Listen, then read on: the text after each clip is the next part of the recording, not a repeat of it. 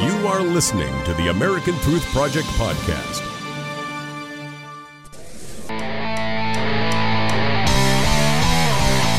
Welcome back, everybody. It is our grassroots citizens panel. Of course, Hillary Clinton is in the news. She's dominating the news, basically as the only Democrat candidate in the uh, in the uh, presidential uh, fray for 2016. Now, the problem she faces, which has been pointed out here on the show by previous guests earlier this week, political analyst, is that she's already made it clear that she's trying to distance herself from the economy and will continue to do so should the economy go sideways and down as it is anticipated to do for 2016. Now she's distancing herself from Obamacare. How does she do that? How does she win an election attached to the president, who, of course, is an incumbent Democrat, while distancing, her, distancing herself from Obamacare and uh, the economy. Let's go to Bunny Hunter in uh, in Florida. Bunny, so she was in Iowa, and a business owner who owns a fruit stand asked her why uh, he has to pay more for private plans under Obamacare than previous, and she said, "Well, we don't know that. That's not right. I vow to keep quote." The best parts of Obamacare. Is she not admitting that Obamacare is is flawed? Yeah definitely. And and you asked how does she do what she do? Well, she's a chameleon, so she's going to go whichever way is best for her political gain.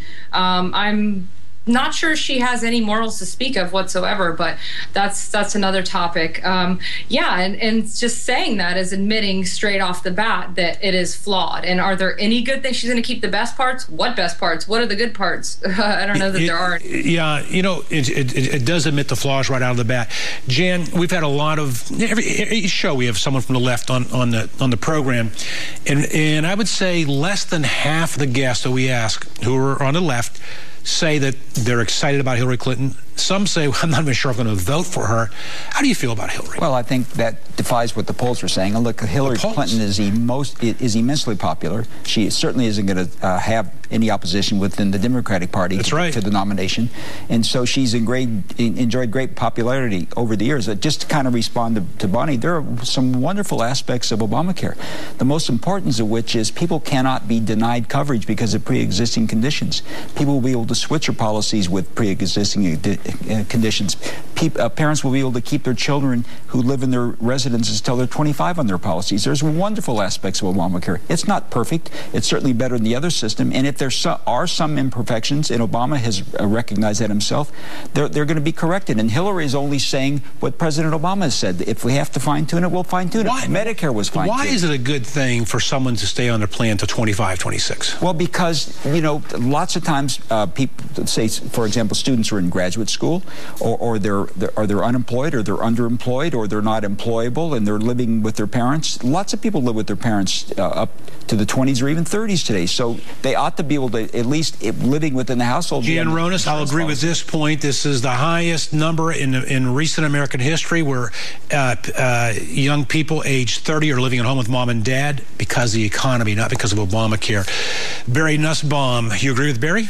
I mean, you agree, you agree with Jan Ronis? I, I agree that health care is a good thing. Um, I think that the part that we're sort of talking around here, Rick, is Hillary is going to run from Obama's policies on foreign policy, domestic policy, and economic policy wherever she can because the Obama numbers are so low and he's such a divisive influence within the electorate today.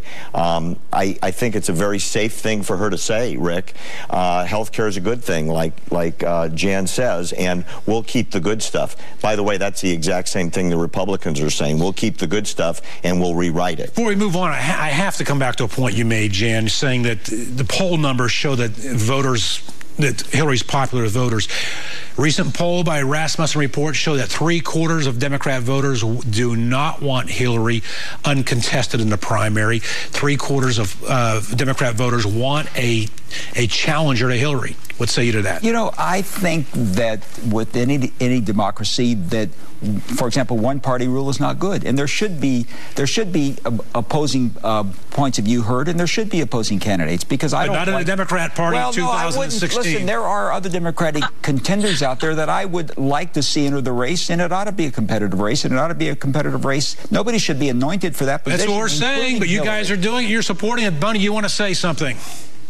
Yeah, I, I totally agree with you, Rick. Couldn't agree more. You said it all. all right. All right. Next topic, a little bit lighthearted. Will a, will a volcanic eruption destroy humanity? If it's not global cooling, it's global warming. If it's not global warming, it's global climate change. Now, scientists warn that we should prepare for a global catastrophe. A volcanic uh, eruption, according to the European Science Foundation, could destroy humanity. You worried? I'm about as worried about a volcano as I am as the sun's going to burn out or we're going to get hit by a meteor. Uh, that's so far off my radar screen, I don't even talk about it. Jan, is this a reason to penalize U.S. industry? I think texting and driving will destroy humanity before a volcano. What do you think there, Bunny? You worried? Yeah, it's it's not even on my radar. I'm, I'm more worried about Hillary right now. I agree. Now, here's the next topic came out today. Researchers are saying that they can that someone living today has the likelihood to live to the age of 1,000.